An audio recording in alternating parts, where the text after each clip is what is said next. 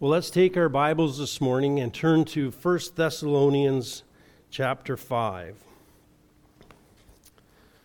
1 Thessalonians chapter 5 as we continue our study of chapter 5 and, and uh, particularly of the day of the Lord. Paul has begun back in chapter 4, verse 13, and he has begun to speak of future events, things that are to come. And so, as he, he is addressing these issues, and we often in the church have shied away from teaching these texts, and we've shied away from teaching these texts, and we've shied away even from end time events because we are afraid of controversy. We are afraid that it's divisive within the church. And so we have said, well, we'll, we'll we just won't go there because it causes division. Others have said, well, why even go there at all? Because it's so confusing, we can never figure it out. After all, there's so many opinions, it must be just impossible to figure out. To which I would actually say, I think that's a, a statement of lack of faith, because I think the Word of God is clear. I think if we interpret it and we read it straightforward, I think we can get most of it. So I don't think that we have to be afraid of it. Others have said, well, it's just really not that important. It's really not important, right? It's a secondary doctrine, maybe even a third class doctrine. We put it way back there in the back closet because really, what does it have to do with me now? What, is, what, what do I have to do with me? Because after all, I've got to go save the lost. What difference does it make? And that, to that I would reply, a lot. In fact, is depending on which passages you want to include and what you want to talk about, somewhere between 25 to 30 percent of your Bible is to do with prophecy. So I expect that God expects us to understand it, and if He put that much into it, then it's also profitable. And we're going to see today again that end times events and things in the future are extremely practical for us today because it does affect how you live. Because as we look at the world and we see a world that seems to be out of control and a world that just, seems to be going off the cliff, there can be a tendency for us to worry. There can be a tendency for us maybe to be like the Thessalonians to start wondering what's going on. And we become fearful and we become hesitant and we're not sure. But if we can if we understand the future and we understand what the Bible says, then everything that we see going on has a context. We don't have to rest just strictly on the sovereignty of God, though that should be enough, but we can actually see that God has some things that He says will take place, and there are some things that we know we won't go through, and there's some things that we will that will we will go through, and therefore we can now rest in where we're at. And so we're going to find again that this is very, very practical for the believer. So, having said all of that, why don't we look at our Bibles and our text really this morning in verses 4 to 8? Verses 4 to 8. But again, I want to read verses 1 to 11 because we're actually in this section uh, on the day of the Lord. And in this section, uh, we're not going to go quite there, I have more to say. He, he, he is making a comparison between uh, believers and unbelievers. And he's making a contrast as to what's going to take place for them. There are some who are going to go through the day of the Lord in God's judgment, and there's a group that's not. And so, as he comes through verses 1 to 3, we saw that. And then, as we come through this next section, again, we're going to see the marks of a believer, and we're going to see really three things that take place. We're going to look at the believer, and we're going to see that he's different by nature, he's different by conduct, and ultimately, he's going to be different by destination. So you can, you're going to see those three events that take place. Now, we're only going to get to two of them today. We're going to get to the first two, but we're going to see that general outline that those who are marked by being of the light, as Paul calls them, will ultimately not go through the day of the Lord because of their character and because of their conduct, and ultimately because of their destiny. All right, let's start in verse 1. Now, as to the times and the epochs, brethren, you have no need of anything to be written to you. For you yourselves know full well that the day of the Lord will not come, that the, that the day of the Lord will come just like a thief in the night. While they are saying peace and safety, then destruction will come upon them suddenly, like labor pains upon a woman with child, and they will not escape. But you, brethren, are not in darkness that the day would overtake you like a thief, for you are all sons of light and sons of day. We are not of the night nor of darkness. So then, let us not sleep as others do, but let us be alert and sober. For those who sleep do their sleeping at night, and those who get drunk get drunk at night. But since we are of the day, let us be sober, having put on the breastplate of faith and love, and as a helmet, the hope of salvation. For God has not destined us for wrath, but for obtaining salvation through our Lord Jesus Christ, who died for us, so that whether we are awake or asleep, we will live together with him. Therefore, encourage one another and build up one another, just as you also are doing. There ends the reading of God's word this morning. Excuse me. Let's go to the Lord in prayer before we go through our text this morning. Heavenly Father, again, I pray that you would open our eyes to the truths of this word. I pray that your Holy Spirit would teach us, and so I pray that as we go through this, that he will be the one instructing us and that we will hear from him. And so I pray that you will prepare our hearts to hear. I pray that these truths will strike us and that we will be encouraged and challenged here this morning, I pray. In your name, amen.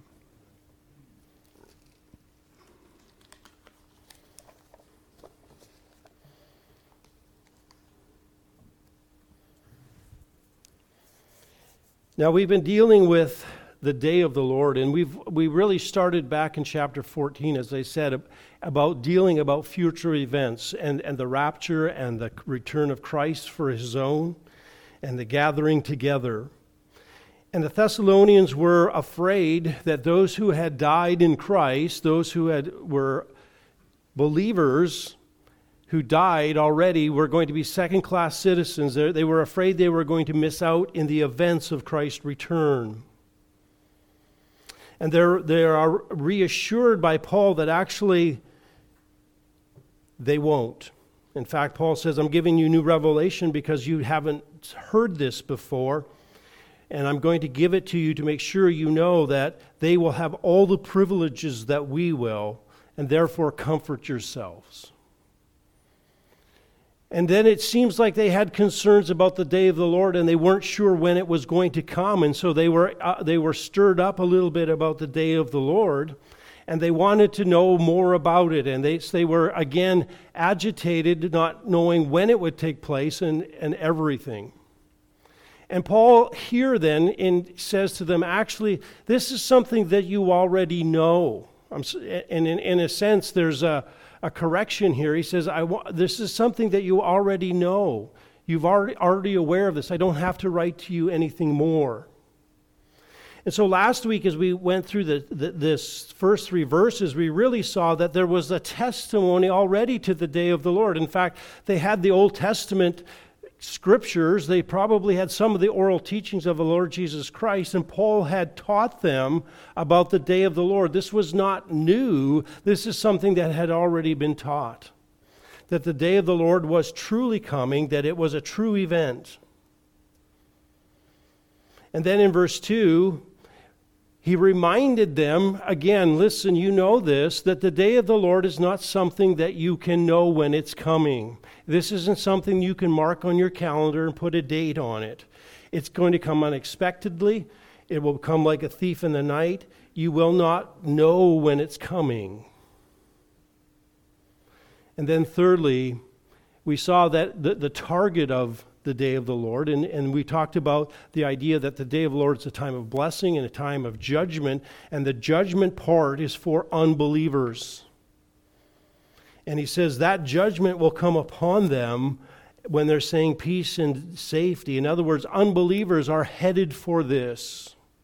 They're the ones who are going to be under the judgment of God. But now, as he comes to, cha- to verse 4, he puts this strong conjunction here, but. And he says, but there's going to be a contrast. And we already saw that contrast between the you in verse 1 and the they in, cha- in verse 3. And now he goes and he says, But you, and again, there's that contrast. You, you are different from those who are going to be swallowed up by a thief in the night, by the day of the Lord and its judgment. He says, But you are different. And so as he comes here, he's now going to go, th- as in verses 4 to 8, he's going to give us really a glimpse. And he says, The reason you don't have to worry about being in the day of the Lord, the reason that you don't have to worry about the judgment of the day of the Lord is for two reasons.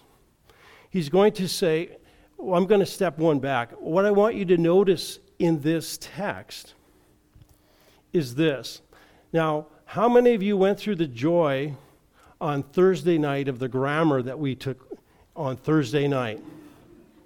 And I know you guys were so delighted, and that when, I, when we stopped, you just were crying for more. But here, we're going to we're going to take what we learned on Thursday night and we're going to see it right in this passage. We talked about the indicative and the imperative. And we said that the indicative is simply stating facts, it's, it's stating things as they are, it's stating reality. And then we talked about the imperative. In other words, here's a call to do something. And we're going to see this pattern in our, in our passage here today. He's go- and this is why we talk about doctrine being practical. He's going to give you some information and he's going to tell you about who you are. He's going to talk about your character as a believer. Eh, he does that in verses 5 and 6. For you are sons of light and sons of dark. We are not of night nor of darkness. And then in verse 6, he says, So then, let us. And now he's going to start giving you some exhortations as what to do with the information. And so here is that, here is that, here's some information, this is what you do with it. And so we see this pattern right here in our passage. We didn't even have to wait a week, it's right here. And Paul, this is common in Paul's teaching. Here's, here's the doctrine here's what you do with it. And so he's going to do that with us this morning. And so as we look at this passage, we're simply going to see that the, we as believers will not participate in the day of the Lord because we of our because we are called to remember our character. He says, look at your character, look at who you are. And then he says, not only that, but look at your conduct. In other words, the conduct that you're called to do separates you from being within the day of the Lord. And so he's, he, in, in essence, one will build on the other, but both of these are characteristics of those who what? Will not be in the day of the Lord. Now he says, first of all, as, as, he, as he begins, in verse 4, he begins this, this area dealing with our character. In other words, believers, because of who you are, you will not be in the day of the Lord. You will not participate in it, not in the judgment part.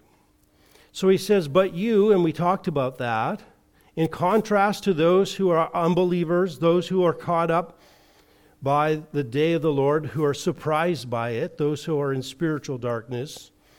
He says, But you, brethren, and again, he uses that there's there, again to identify them as those who are what in the family of God, and, and maybe even strengthen the contrast. But you, brethren, you are who are in the Lord Jesus Christ, you who are believers.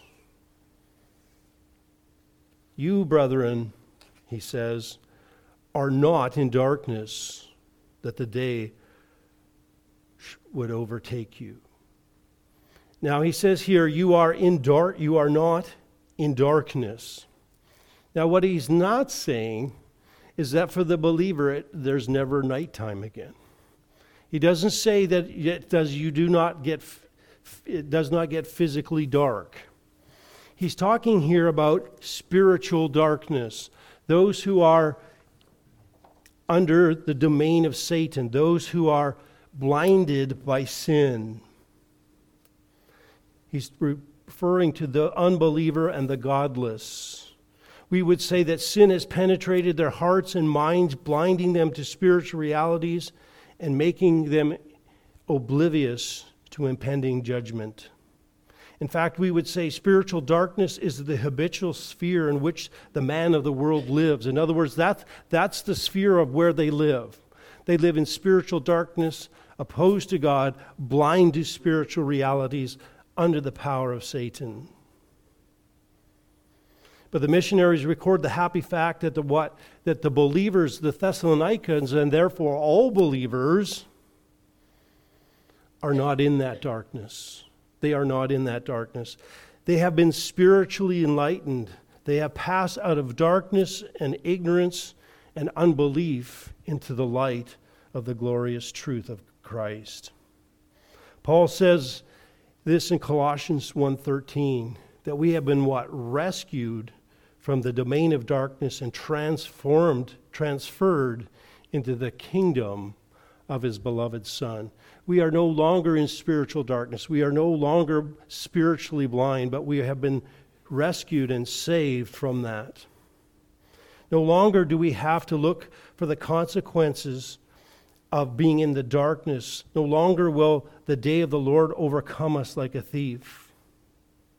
We will no longer have to face those consequences.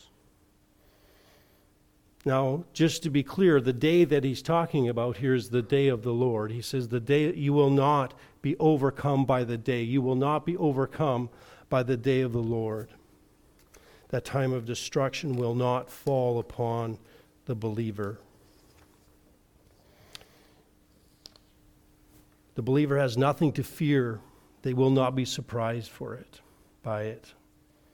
It will not catch them like a thief. And he says it won't catch you not only because you are no longer in the realm of darkness, but he really goes on and he says the reason you're not going to be participating in the day of the Lord is because of your character. In other words, you have been transformed. He says, For you are all sons of light and sons of day. So he goes on to explain why, why are you in the realm of lightness? Why, why, what, what, how can I say that the day of the Lord won't come upon you? He says, for you, and again, he makes that contra, he keeps pushing that, that little pronoun, you, you, you, in contrast to they, in contrast to those who will overcome, he says, you all. Now that's an important little word. He doesn't say some of you, he says, all of you. In other words, all believers. This is for all believers. This is characteristic of them all. There's no exceptions to this. Okay? There's not some that are, then some that might be. He says, all are sons of light and sons of day.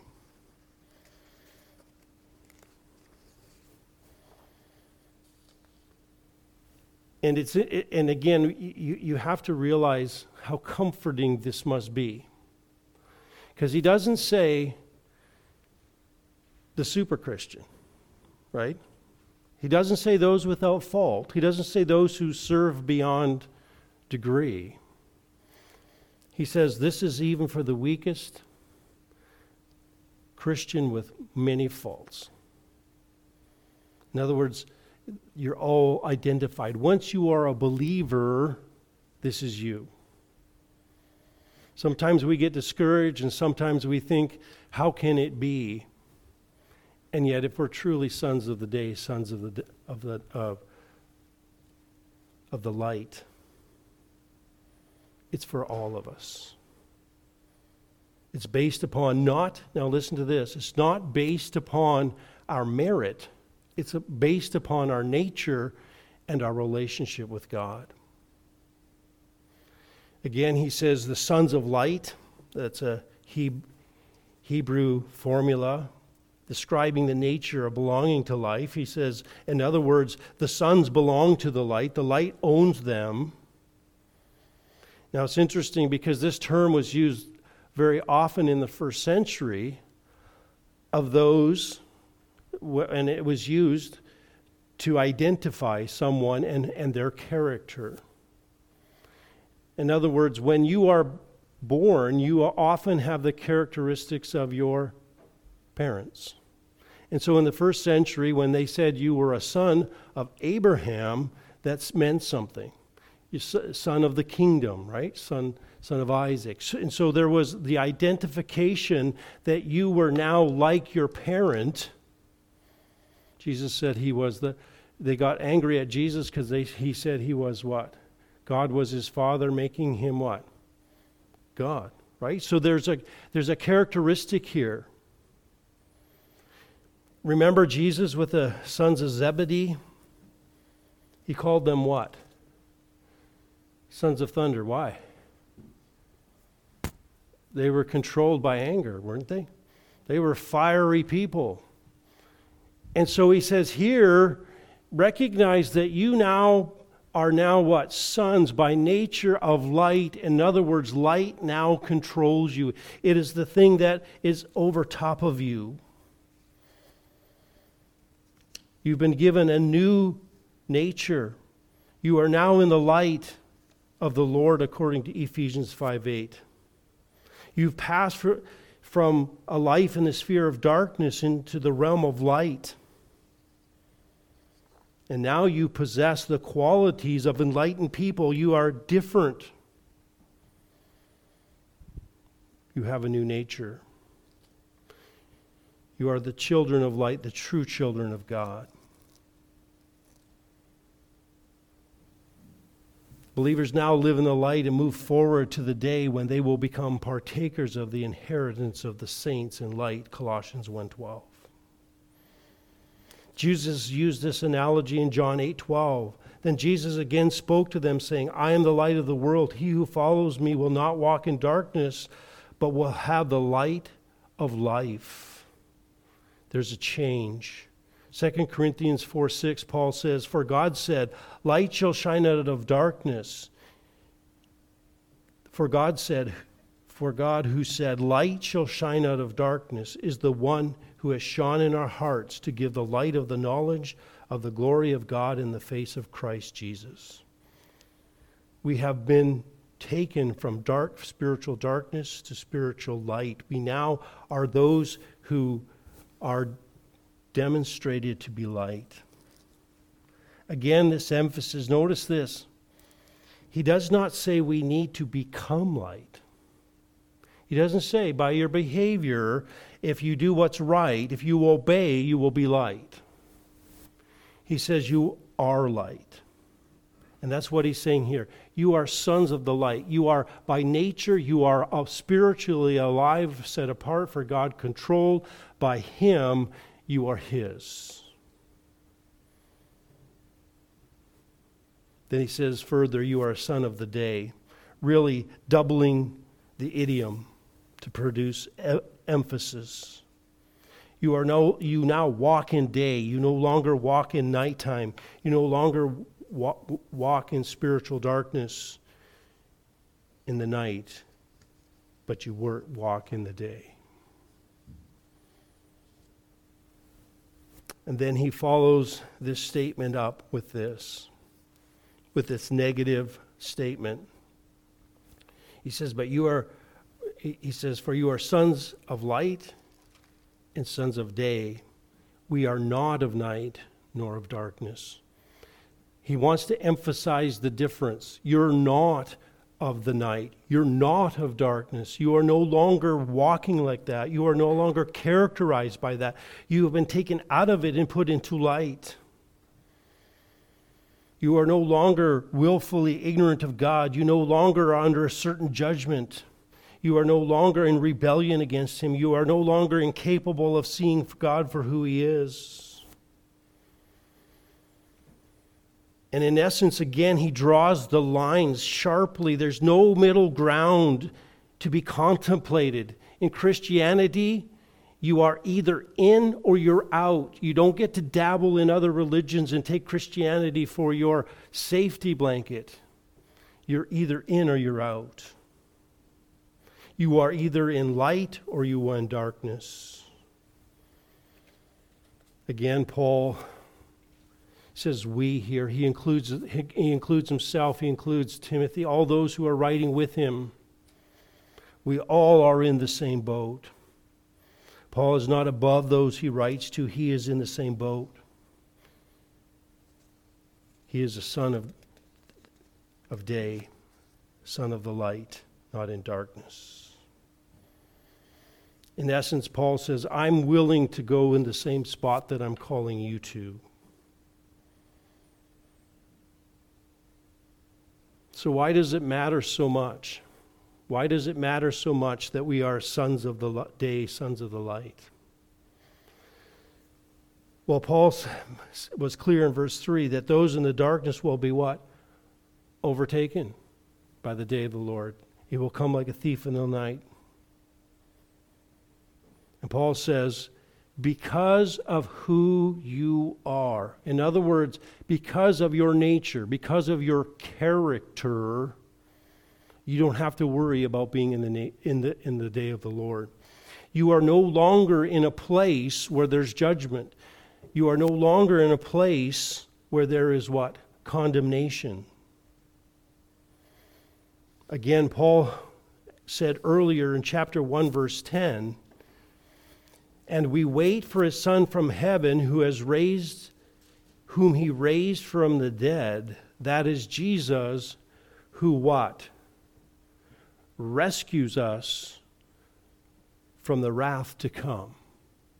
In other words you have been taken out of darkness and put into light and now you are in the in a place by your nature and the realm that you walk there's no longer judgment. Wrath has been taken off of you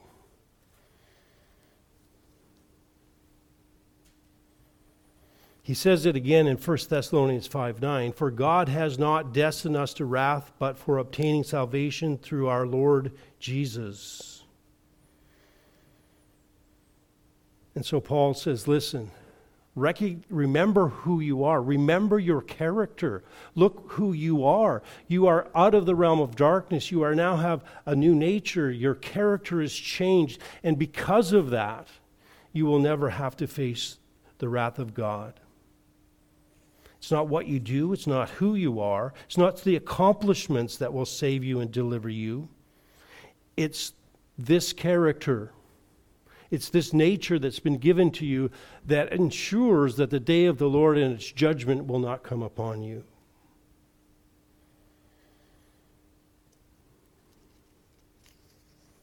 You are a new creation. There's old things have passed away. Behold, all things have become new. There's no condemnation for those who are in Christ Jesus. This is gone. And so he says, if you recognize your nature, your character, who you are, you recognize that you can't be part of this because you're in a different realm. You're in a realm where judgment doesn't come. Do you hear that? You are in a realm now where judgment never comes. So Paul says, be encouraged, Thessalonians. Be encouraged, Bowmanville. If you're a believer, you now exist in a realm where you will never, ever face the wrath of God. That's good news.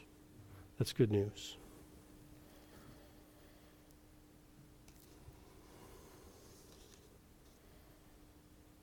Well, Paul, after really, we would say, telling them about their character, reminding them of their character.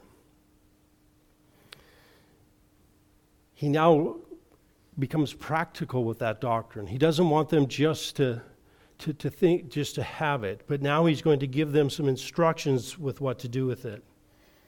We don't just get truth for truth's sake, we get truth and revelation so that we know how to live.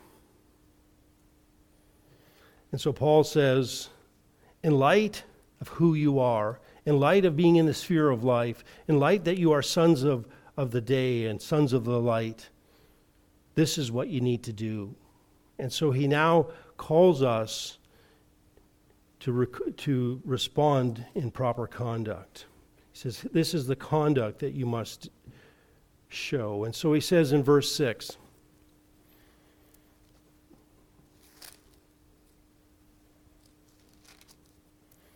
So then, let us not sleep as others do, but let us be alert and sober. And so again, he says, So then. And again, he could have just said so.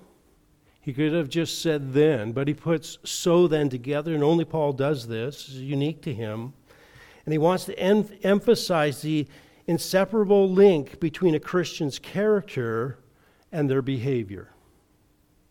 You get that? I want, he wants to emphasize the connection between the character of the believer and the behavior. In other words, your character will decide your behavior, it will decide your conduct. Now, and again, we say this what a person is, okay, what a person is decides who, how they behave. We often say that, right? People, unsaved people, we, we say this about them, right? They don't sin to become a sinner. They sin because they what? They're a sinner, right? It's who they are. And Paul says there's, an in, there's a link here between who you are, who, what your character is, what your nature is, and your conduct. So believers are of the day and what? Must act that way. That is a natural response to being in the light and in the day. So he urges them to Christian duty here.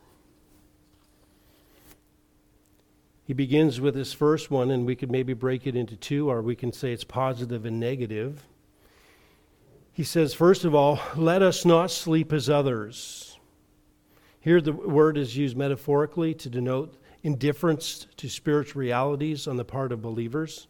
It's a different word than we used in chapter 4. Chapter 4, that word is used for physical death, and it is also used uh, metaphorically for, for, for uh, death of a believer. But this word is a different word, and it has more the idea, and is primarily used for moral or spiritual laxity or insensibility. And so Paul says, listen, first of all, I just want you to make sure that you don't you recognize that just because you recognize of who you are, and there's a tendency for us to say, well, we, we, we rest on God's grace. After all, I'm a child of God. I, I have that nature. Nothing's going to touch me. Guess what? I can do whatever I want. Paul says, no, actually not. Because who you are will be demonstrated in how you behave. And so he says, I want you, he says, let us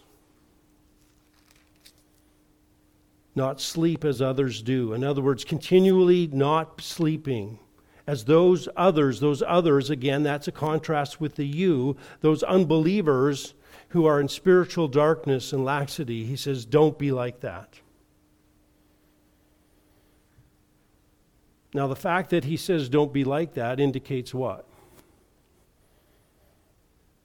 The believer can be lax, right? The believer can be lax. That's why Paul said, let not sin reign in your mortal body. There is a point where the believer can take his foot off the gas and he can start to look and act like he's in the darkness. And Paul says, don't do that. Renounce that. Put that away. That's not who you are. You have to be willing to set that aside.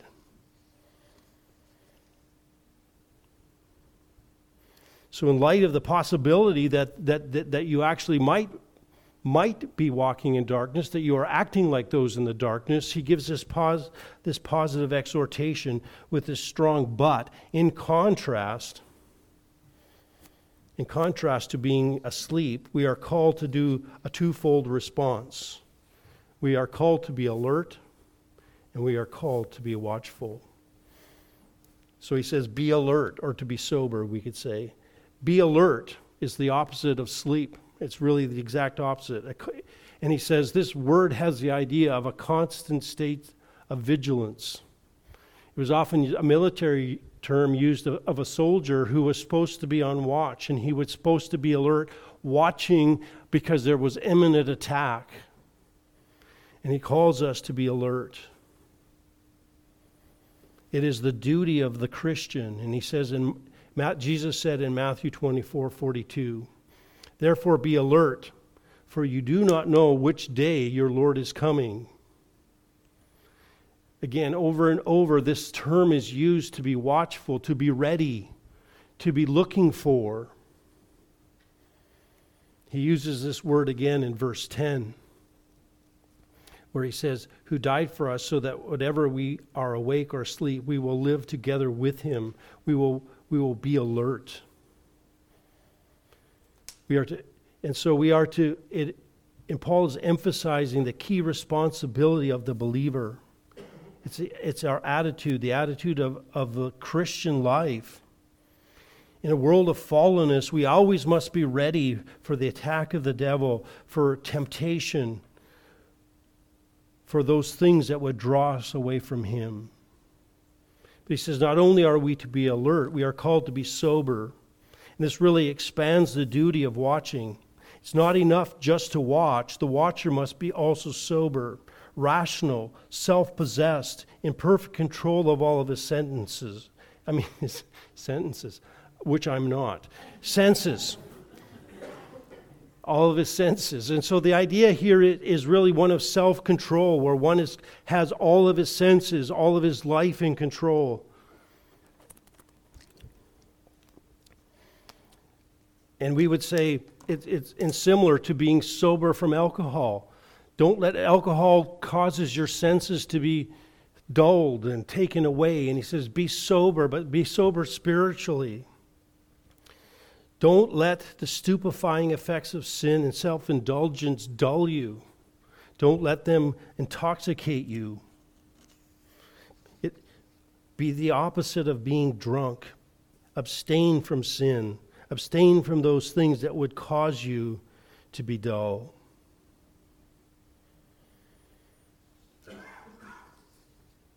Such a calm and self possessed posture enables the believer effectively to deal with ever threats, and it will assure his readiness to meet the Lord when he comes.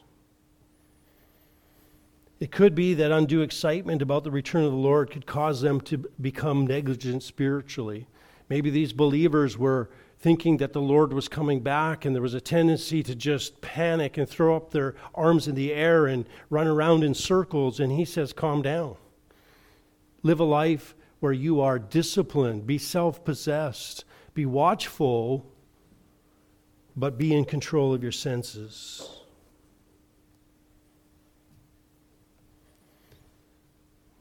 Then he says here, and we're going to skip verse 7, but we're coming back, so don't, don't panic. We're going to get to verse 7.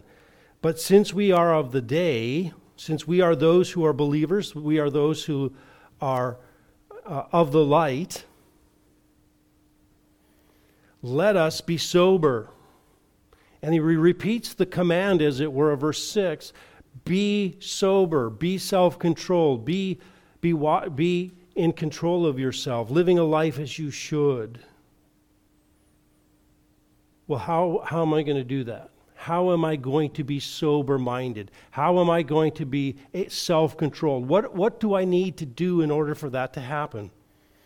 Because it's one thing to say be, say be watchful, it's another thing to say you need to be self controlled and in control of everything. How am I actually going to be able to do that? Because if you stop here, I think it might be just a little frustrating because it's like, well, great. How do I do that? Well, thankfully, he answers the question for us here. He says this Be sober, and that's a present tense. In other words, be being sober minded, continually being all the time sober minded.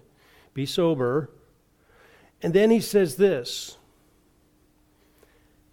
having put on the breastplate of faith and love, and the helmet of hope of salvation. Now, we're going back to class. Thursday night, we talked about tenses, did we not? What do you notice about this one? Having put on. It's a past tense. He said, in other words, in order for you to be sober, there's something that you're going to have to do to prepare yourself to be sober. And he says, this is something, now again, is an aorist tense, and what he's saying here is put it on. Put these things on and leave them on. These are not something that you're supposed to put on, you take off, put on when you need it, take it off, right? Oh, don't see any danger, hmm, put them aside. Oh, here comes danger put on my helmet, put on my breastplate. He doesn't say that. He says, put it on. Put it on and keep it on. So if, if I'm going to be sober, he says, I'm going to need to do this. I'm going to have had put these things on. This is what's necessary for soberness. I want to put on the breastplate of faith and love. So he says, first of all, there's a piece of equipment, and a soldier would wear a breastplate that would cover basically from his neck to his waist and protect his vital organs. And on the inside, outside, it tended to be either steel or, or could be made out of several other types of material, but inside it tend to have a soft lining.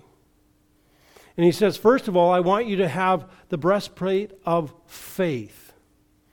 So, what do we mean by faith? The breastplate of faith. What does that mean? Does that mean that I have to know doctrine? Does that mean that I have to know all of the everything the Bible teaches? Well, here he says faith without the article. He doesn't say the faith, he says faith. And so he's talking here about personal faith. He says you need to have faith in God.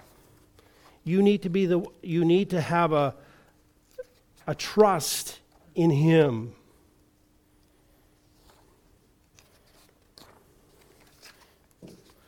I talked a long time without looking at my notes. so he says, you, you want to put your, your faith in the Lord Jesus Christ. In other words, your trust has to be in God. This is where you're looking, this is where your trust is.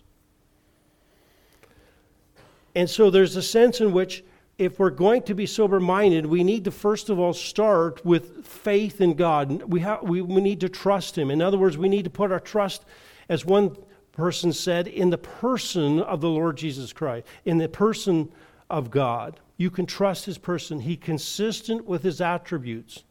He will never deviate from His character, He will never deviate from who He, he is. He's, he's, he has perfect integrity you can trust him. In other words, we look at the attributes of God and we say, God is who he says he is, therefore, what? I can trust him. You can trust his power. In other words, you can look and sit, look around the world and you know that he had the power to create it, he has the power to control it. There's nothing that he cannot do.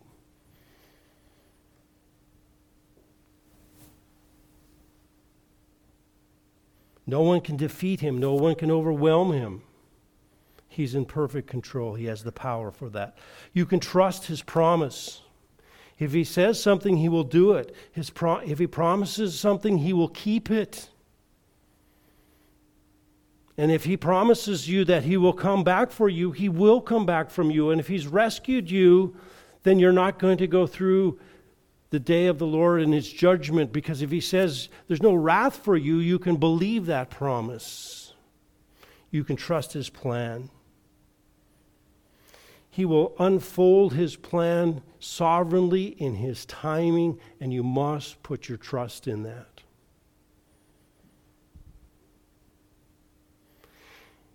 And I would say this if we're going to, if we're going to uh, be sober, if we're going to be those who live a controlled life, a life that is, is living sensibly and obedient to the Lord Jesus Christ, you must get a glimpse of who God is. And when you know, see who He is, then you will be able to put your trust and you will follow Him. You must put your confidence in Him. Well, he says, I want you to put on this breastplate. And he says, I want you to put on this breastplate of faith. And then he says, in love. Maybe we could say this is the soft underneath part, the inside of the breastplate. What does he mean, love? He says, you, you need to put on the breastplate of faith and love. Well, I would say this. I think, first of all, it starts with the love of God. If you don't, if, if you don't love God, how can you love your neighbor? Now, it has to flow out to your neighbor here, and I think there's a practical element here where we need to not just put trust in God, but it also, we should love God, love Him with all our heart, all our soul, all our mind, and then we love our neighbor as ourselves. And it is out of the overflow of the love of God that it produces in us a love for our brethren. And so he says, You need to put on faith. And because you trust God, because you recognize who He is, then there's room for you what you to love Him. Right? You can't love someone you don't trust. You're not fully, not, not completely. And without faith, your love grows cold. So he says, faith, and then love for God.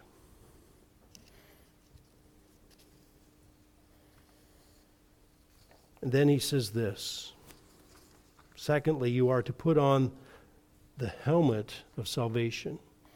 We're all familiar with the helmet. It covers the head, it protects the sides, the top, the front, the back, leaves the face exposed. And he says, Put on the helmet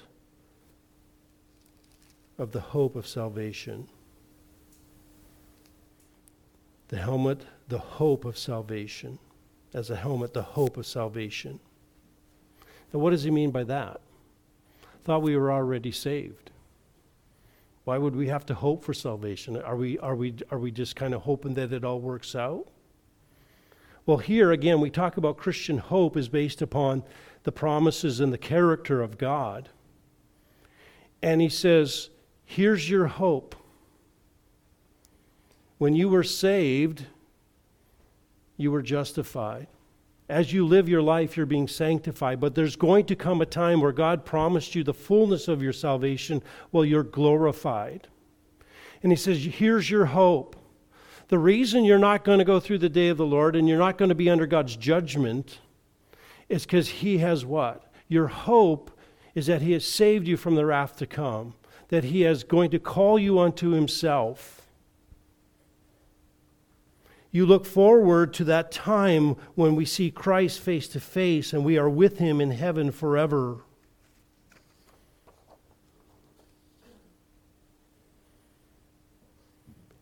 And so, for the believer, one of the strongest compelling things in his life to live a life of godliness until Christ comes and to be sober minded and to do the things that we're called to do is the hope of seeing him. And the Bible is consistent with this hope.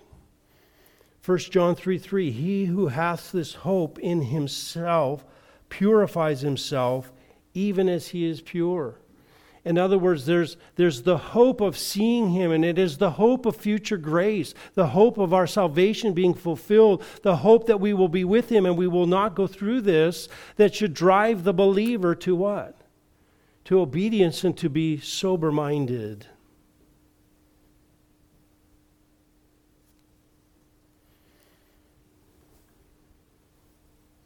Why does it matter? Well, back to the verse back to verse 7 and 8. For those who do sleep, do the sleeping at night, and those who drink get drunk at night. In other words, we're not like that. That's not who we are. We are not called to be sleepers. We're not called to be drunk. We're not called to be spiritually stupid. We're not called to be those who will ultimately be under the judgment of God.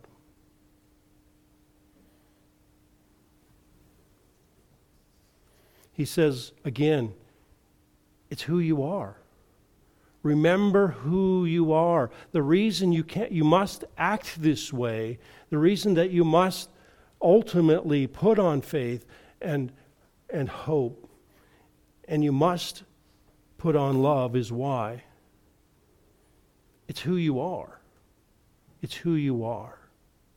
This is your nature. You're not of the day. You're not of those who get drunk at night. And again, I think he's just speaking in a metaphor here, but he's saying, when do people sleep? At night. When do people get drunk, right? When do they get drunk at night? This is what people do. And this is way, the way people are spiritually. And he says, we're not that way. We're separated. That's not who we are.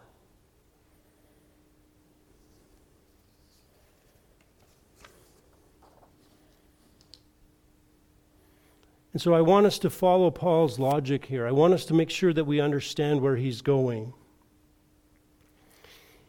It's not thinking too much of your identity in Christ that is the problem. That it, it doesn't lead you to license. People say, well, you, th- you think about who you are in Christ, you rest on grace. The next thing you know, you're, you're, you're just living your life on God's grace and you're just doing whatever you want. But actually, Paul says it's exactly the opposite. It's when you recognize who you are, is when you start to live as you should. And so maybe our problem can be that we don't recognize who we are, what we've been saved to, who we've been saved by. And maybe if we were to contemplate, as Paul says, remember who you are, remember who you've been saved to, remember what you are now, then we too would be those who live in a way that's pleasing to God, and we too would be those who are watchful. We would be those who are sober, and we would be ready for the return of our Lord Jesus Christ and we recognize this is why we will never face God's judgment, and this is why we must live as those who are in the light. Let's close in prayer.